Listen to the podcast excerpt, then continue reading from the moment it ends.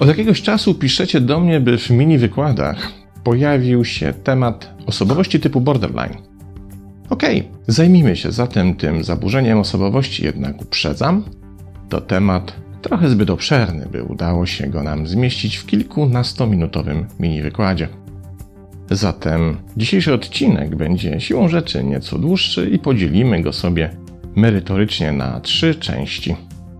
Najpierw zatem przyjrzymy się temu, czym jest to zaburzenie i skąd się bierze. Później spróbujemy zająć się sposobami jego diagnozy, tak byś mógł czy też mogła, odpowiadając sobie na zaledwie kilka prostych pytań, odkryć, czy problemy, których doświadczasz, mogą mieć swoje źródło właśnie w borderline. I na koniec przyjrzymy się, w moim przekonaniu, jednej z najskuteczniejszych metod, dzięki której jesteśmy w stanie znacznie złagodzić objawy tego zaburzenia, a często również po prostu się ich pozbyć. Zacznijmy od przykładu. Oto Irena zaczytuje się w powieściach swojego ulubionego autora. I w końcu szczęśliwa i podekscytowana trafia na jego spotkanie autorskie. Po spotkaniu ustawia się w kolejce po autograf i kiedy pisarz podpisuje jej egzemplarz książki, składa mu propozycję wspólnej kawy. Autor grzecznie odmawia, podając jakiś niespecjalnie szczery powód odrzucenia zaproszenia, i wtedy nagle w Irenie budzi się wściekłość i na oczach pozostałych uczestników spotkania rzuca książką i mrucząc pod nosem przekleństwa ostentacyjnie wychodzi ze spotkania. Oto Łukasz nie potrafi nawiązać żadnej przyjacielskiej długoterminowej relacji.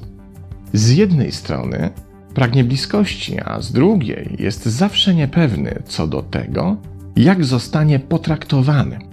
I to powoduje, że próbuje lokować swoje zainteresowania zawsze pod złym adresem.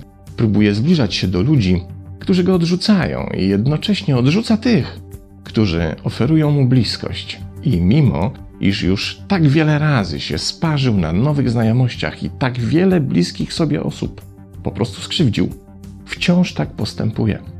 Jakby żadna z tych bolesnych dla niego i jego otoczenia sytuacji nigdy niczego go nie nauczyła. Oto Maria, która nie radzi sobie ze skokami nastroju. Wydaje się nieustannie oscylować pomiędzy ekscytacją, zaangażowaniem, podczas którego ma mnóstwo energii i wiary w siebie, a wycofaniem, apatią i myślami samobójczymi. Kiedy kogoś poznaje, natychmiast zaczyna dzielić jego pasję i wydaje się, że właśnie odkryła swoją życiową drogę i jednocześnie swoje ulubione zajęcie. Publikuje setki zdjęć na portalach społecznościowych, dokumentujących jej nową pasję. Po czym, kiedy relacja z tą nowo poznaną osobą zaczyna powoli topnieć, nagle się okazuje, że pasja odchodzi w zapomnienie, a jej miejsce zajmuje przygnębienie i brak wiary w siebie połączone z silnie dołującym, niskim poczuciem własnej wartości. Potem, kiedy pojawia się kolejna osoba, Maria zakochuje się w nowym stylu życia bez pamięci, by po jakimś czasie znowu zostać sam na sam ze swoim smutkiem. Oto Edward, który swoje wielkie, dalekosiężne życiowe plany zmienia jak rękawiczki. Raz zapisuje się na specjalistyczne studia, aby zostać superpsychologiem. Raz też próbuje uprawiać marchewkę w ogródku, przekonując wszystkich dookoła do ciasta marchewkowego. A innym razem postanawia sprzedawać ubezpieczenia. Żaden z tych celów nie tylko nie jest nigdy do końca realizowany, ale też każdy z nich wydaje się opierać na coraz to innych wartościach. Edward nie potrafi zdefiniować siebie, tak naprawdę nie wie, czym ma się zająć, z kim się wiązać, jakie wartości są dla niego nadrzędne. Edward nie zna samego siebie, więc jak ma znać miejsce, do którego zmierza? Co łączy wszystkie te powyższe przypadki? Otóż istnieje duże prawdopodobieństwo, że takie zachowania mogą mieć swoje źródło w tzw. Tak zaburzeniu osobowości typu borderline. Autorem tego terminu jest Robert Knight, dyrektor Instytutu Neurologii przy Uniwersytecie Kalifornijskim, który diagnozując przypadki takich zaburzeń, nie był w stanie sklasyfikować ich ani jako przejawów zaburzeń psychotycznych, ani też neurotycznych. Stąd nazwa osobowości granicznej pozostającej pomiędzy psychozą a neurozą. Współcześnie borderline personality disorder BPD nie traktuje się jako jednostki chorobowej, a jedynie jako zaburzenie osobowości, które może przybierać różne formy, ale też różne poziomy nasilenia. Szacuje się, że zaburzenie to dotyczy częściej kobiet niż mężczyzn, a niektórzy badacze mówią tutaj nawet o dysproporcji 75 do 25%, przy czym sam odsetek osób cierpiących na BPD oscyluje od 1 do maksymalnie 2% populacji. Borderline charakteryzuje się wieloma różnymi efektami behawioralnymi. Od tendencji do samookaleczeń, panicznego strachu przed odrzuceniem, dramatycznie niskim współczynnikiem kontrolowania własnych emocji, brakiem umiejętności budowania harmonijnych, zrównoważonych relacji, niskiej odporności na stres, nieradzenia sobie z napięciem emocjonalnym i tendencją do konstruowania urojeń prześladowczych oraz napadów paniki i, co najważniejsze, do widzenia świata jedynie w kategoriach skrajnych. Borderline nie potrafi zaakceptować istnienia odcieni szarości. Wszystko jest albo czarne, albo białe. Jego partner czy partnerka jest albo idealna, albo zaczyna budzić niechęć, złość i agresję. Każde zachowanie w relacji, które ma chociaż cień szansy na postrzeganie jako negatywne, borderline odbierze jako wymierzone przeciwko niemu. Partnerka czy partner zrobią zagniewaną minę, a borderline będzie święcie przekonany, że ten gniew jest wymierzony przeciwko niemu. Borderline na tyle boi się odrzucenia, że jest gotów czy też gotowa do tego, by sam czy sama prowokować sytuacje, w których lojalność i oddanie partnera jest wystawiane na próbę. Kiedy osobowość borderline osiągnie to, co chce, na przykład wymarzonego partnera, to zaczyna robić wszystko, by tego partnera stracić, ponieważ nie jest zdolna czy zdolny do tego, by to swoje szczęście utrzymać. Czuje się z tym źle z różnych powodów. Albo przekonując siebie, że na szczęście nie zasługuje, albo też lękając się jego utraty. Wówczas strach ten przeradza się w lęk nie do zniesienia, który sprawia, że paradoksalnie łatwiej mu się pozbyć szczęścia, niż żyć ze świadomością, że może je utracić. Wtedy pojawiają się kłótnie, obarczanie winą, napady złości i agresji, przetykane chwilami ekscytacji i chorobliwą zazdrością. Diagnozowanie BPD zostało ubrane przez specjalistów w kilka klasyfikacji, w których należy odpowiedzieć przed samym sobą na pytania o określone cechy oraz zachowania, ze szczególnym uwzględnieniem tych przypadków, w których występują one równocześnie. Spróbujmy je zatem wymienić, a ty teraz zastanów się, czy któreś z nich jest ci znajome i spróbuj odkryć, czy masz do czynienia jedynie z pojedynczymi incydentami, czy też te zachowania pojawiają się w Twoim życiu często i jedne towarzyszą drugim. Wymienia się tutaj więc m.in. następujące zachowania: pojawiające się zniechęcenie, kiedy działania nie przynoszą oczekiwanych rezultatów i trudność w utrzymaniu konsekwencji w takich przypadkach.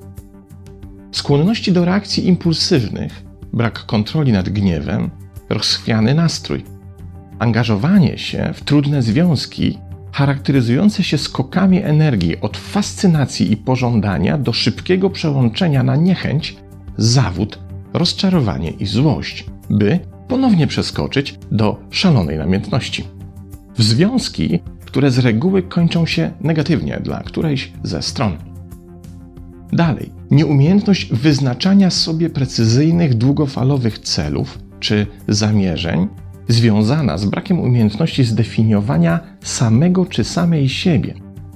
Trudności z określeniem własnej tożsamości, życiowej misji, predyspozycji czy preferencji. Kolejne to poczucie życiowej pustki, wycofania, tendencja do samookaleczania, używania środków psychoaktywnych, niekontrolowanego wydawania pieniędzy w celu polepszenia nastroju. Dalej mamy oddawanie się coraz to nowym i zazwyczaj podpatrzonym u kogoś innego pasjom, by szybko odkryć, że nie rozwiązują one jednak żadnego problemu. Kolejne to niestabilne poczucie własnej wartości oraz zniekształcony obraz samego siebie lub też samej siebie. Końcu destrukcyjne dla siebie otoczenia próby uniknięcia uczucia odrzucenia wraz z obsesyjnym sprawdzaniem intencji lojalności i wierności partnera, przetykane próbami prowokowania sytuacji mających udowodnić domniemane dążenie do odrzucenia. Jeśli pośród powyższego zestawu zachowań i przekonań rozpoznajesz jakieś zachowania własne, i to takie, które się powtarzają częściej niż powinny, i jednocześnie w towarzystwie kilku pozostałych, to istnieje spore prawdopodobieństwo, że źródłem tych zachowań może być zaburzenie osobowości typu borderline. Niektórzy badacze uważają, że wszyscy w jakimś stopniu przejawiamy skłonności do powyższych zachowań, tyle że większość z nas potrafi nad nimi zapanować. Poskromić je w sobie, przez co stają się niegroźne ani dla nas, ani dla naszego otoczenia. Skąd bierze się ich źródło? Tutaj wymienia się wiele przyczyn. Jedne z badań wskazują, że gro przypadków BPD występuje u osób, w których rodzinach we wcześniejszych pokoleniach pojawiały się również tego typu zaburzenia, co by wskazywało, że jakaś część zachowań spod znaku borderline jest przez nas po prostu dziedziczona. Inne źródła wskazują, że osobowość borderline kształtowana jest w dzieciństwie kiedy doświadczyliśmy jakiegoś rodzaju odrzucenia, zarówno w najbliższej rodzinie, jak i wśród rówieśników. A jeszcze inni badacze wskazują na dający się odnotować związek pomiędzy ukształtowaną w osobie dorosłej osobowością borderline, a doświadczeniami molestowania seksualnego w dzieciństwie lub też okresie dorastania. Zatem źródeł może być olbrzymia ilość, i pewnie niejedne przyszłe badania wskażą nam kolejne. Niezależnie jednak od tego, uznaje się, że to zaburzenie osobowości wymaga specjalistycznej ingerencji, ponieważ pozostawione samo sobie będzie skutkowało coraz większym impaktem destrukcyjnym dla samego zainteresowanego, jak i jego najbliższego otoczenia. Wskazuje się tutaj, że najlepszy skutek daje połączenie ingerencji farmakologicznej z jednej strony i psychoterapii z drugiej strony. Przy czym oddziaływanie farmakologiczne ma głównie na celu zmniejszenie objawów, a nie ich wyleczenie, które za pomocą samych środków farmakologicznych uznaje się dzisiaj za niemożliwe. Bo jak każdy stabilizator nastroju, środki te działają wyłącznie doraźnie, zaś przedmiotem ich działania jest zmniejszenie skutku, nie zaś pozbawienie przyczyny. Połączonej zaś w tych przypadkach z farmakologią psychoterapii, jako najskuteczniejsze wymienia się mentalizacyjne terapie MBT oparte na technikach transpozycji terapii TFT Kenberga, czy też terapie dialektyczno-behawioralne albo poznawczo-behawioralne, a nawet terapie psychodynamiczne. Sporo tego, prawda? Jednak my spróbujemy sobie poradzić z zaburzeniem osobowości borderline, wykorzystując jedynie podejście transpersonalne i jednocześnie nie korzystając z żadnych środków farmakologicznych. Skąd taki wybór? Po pierwsze, dlatego, że to terapia, w której orientuję się dużo lepiej niż pozostałych, więc nie zamierzam tutaj wchodzić w kompetencje psychoterapeutów specjalizujących się w terapiach wymienionych wyżej. Po drugie, miałem okazję doświadczyć jej skuteczności w wielu wypadkach, i to właśnie w wypadkach borderline, i to na różnych poziomach intensywności tego zaburzenia. Wielu tych przypadkach zanotowaliśmy znaczne i co najważniejsze, trwałe zmniejszenie objawów BPD, W kilku zaś przypadkach klienci całkowicie pozbyli się tego zaburzenia, ale też, co trzeba szczerze przyznać, istnieją przypadki, w których proponowana przeze mnie metoda po prostu nie zadziałała. Jej skuteczność bowiem zależy od bardzo wielu czynników, wśród których za chyba najistotniejszy uważam poziom świadomości osoby chcącej się pozbyć przejawów borderline. Nie czas tutaj i miejsce na rozwijanie wątku o modelach poziomu świadomości. Zaciekawionych zatem odsyłam do drugiego wydania książki Życie następny poziom, w której w ostatnim, tym właśnie dodatkowym rozdziale drugiego wydania opisuje najbardziej moim zdaniem użyteczne modele, w tym model emocjonalny Hawkinsa, model przekonań Gravesa Becka i narracyjny model Logana oraz dodatkowo, na co mam nadzieję, najprostszy i jednocześnie własny, który wyłonił się z moich doświadczeń w pracy z klientami. I to między innymi tych doświadczeń, które obejmowały pracę z zaburzeniem borderline. Na początek wyobraźmy sobie kogoś, kto zdiagnozował się lub został zdiagnozowany jako borderline. Tutaj posłuszmy się imieniem Teresa. Niech oglądające nas wszystkie Teresy mi teraz wybaczą ten zabieg, ale w ten sposób będzie mi łatwiej to wyjaśnić. Mamy więc Teresę, u której pojawiają się wymieniane wcześniej zachowania pojedyncze lub też występujące w grupie. Kluczem w poprzednim zdaniu są słowa pojawiają się. Oznaczają one bowiem, że borderline nie jest nieprzerwanym strumieniem takich zachowań, ale aktywnością periodyczną. To oznacza, że pomiędzy epizodami np. nieradzenia sobie z gniewem, lękiem przed odrzuceniem czy też innymi objawami występują epizody pozbawione takich zachowań. Mamy zatem Teresę, która raz zachowuje się jak zdefiniowany borderline, a pomiędzy tymi epizodami jej aktywność nie stwarza jej problemów. To z kolei oznacza, że Teresa przełącza się pomiędzy dwoma typami zachowań, czyli jak to będziemy określać dalej, pomiędzy dwoma typami osobowości. Raz odpala w sobie repertuar borderline, a raz nie. Możemy więc powiedzieć, że Teresa czasami korzysta z osobowości zaburzonej, a czasami nie, Tę zaś osobowość, która nie przejawia cech zaburzonych w Teresie, będziemy nazywać jej osobowością spoczynkową lub zdrową. I właśnie tę zdrową, spoczynkową osobowość w naszej metodzie wykorzystamy do pracy z obniżeniem tendencji do zachowań niechcianych, destrukcyjnych, których źródłem jest borderline. Nie da się bowiem do pozbycia się osobowości zaburzonej wykorzystywać osobowości zaburzonej. To tak, jakbyśmy chcieli wybudować dom i mieli do dyspozycji dwóch robotników. Jeden zachowuje się normalnie, drugi zaś co chwilę zmienia nastrój, reaguje gniewem i nigdy nie wiadomo, czego się po nim spodziewać. Logiczne jest, że wszelkie ustalenia co do budowy domu, terminów i harmonogramu prac będziemy podejmować z tym przewidywalnym i spokojnym gościem, a nie z tym drugim. Takie podejście wymaga perspektywy transpersonalnej, o której już kilka razy opowiadałem. W skrócie, w tej perspektywie przyjmujemy założenie, że nie jesteśmy jakąś osobowością, a jedynie tworzymy te osobowości na użytek kontekstu sytuacyjnego, by realizowały dla nas konkretne zamierzenia. W tej perspektywie my jesteśmy zegarmistrzem, konstruującym zegarki, a nie zegarkiem. Jeśli Teresa zgodzi się na takie transpersonalne widzenie siebie, to w następnym kroku musimy nauczyć zdrową osobowość Teresy, jak definiować czy też precyzyjnie rozpoznawać jej osobowość zaburzoną.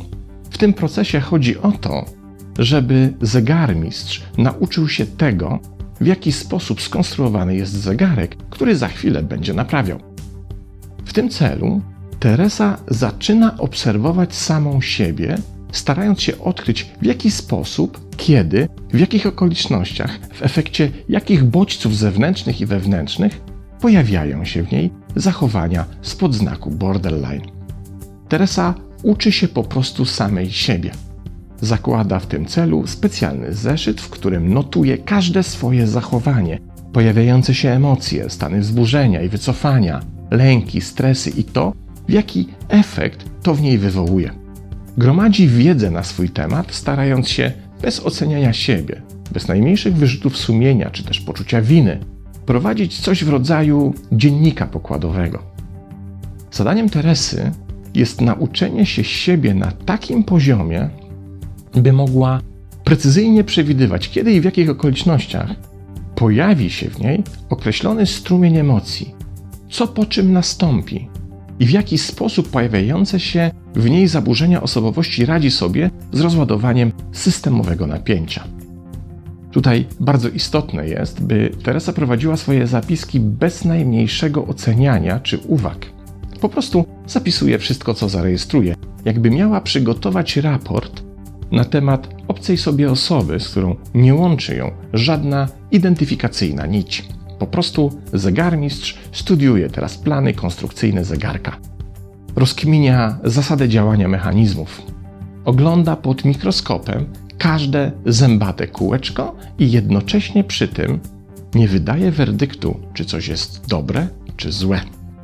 Oczywiście Teresie zajmie to trochę czasu, bo nie wszystkie zachowania występują jak na zawołanie.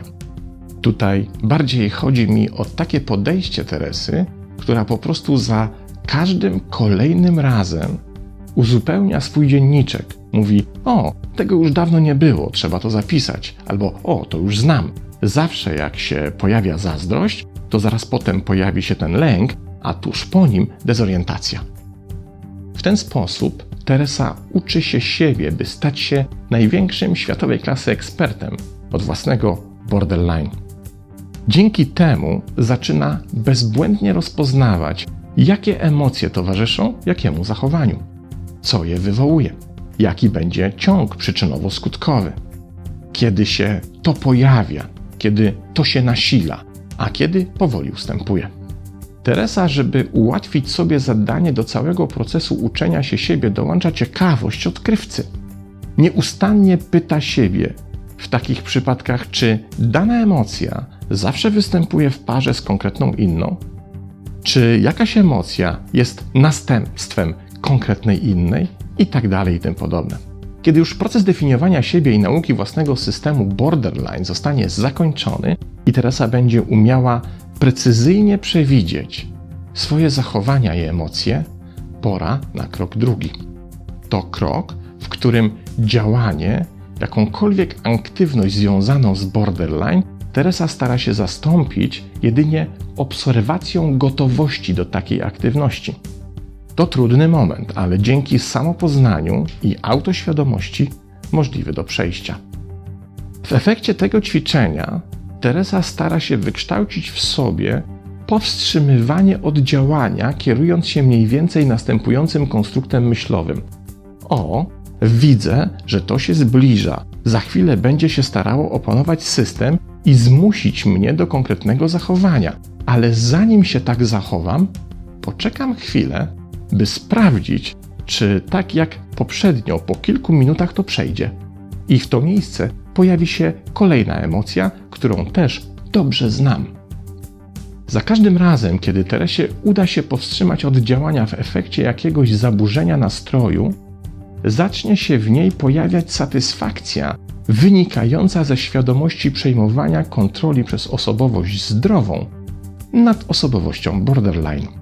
I to jest kluczowy moment w tej metodzie, bo jeśli to się uda po raz pierwszy, to umysł Teresy dostanie precyzyjny, informacyjny impuls. Potrafię nad tym zapanować. A z każdym takim impulsem to zapanowanie stanie się coraz łatwiejsze. Ale to nie jedyny efekt tej metody. Samo bowiem prowadzenie wyżej wspomnianego dziennika pokładowego będzie wpływało na wzrost autoświadomości.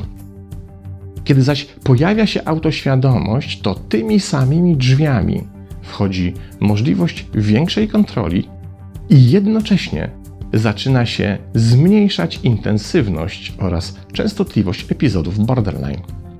To takie proste, ktoś powie? Zbyt proste, by mogło działać?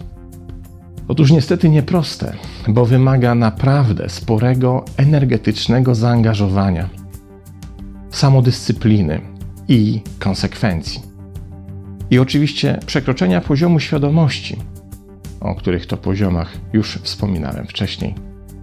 Pamiętajmy złotą regułę perspektywy transpersonalnej. Otóż zegarmistrz jest zawsze na wyższym poziomie świadomości niż zegarek, który stworzył.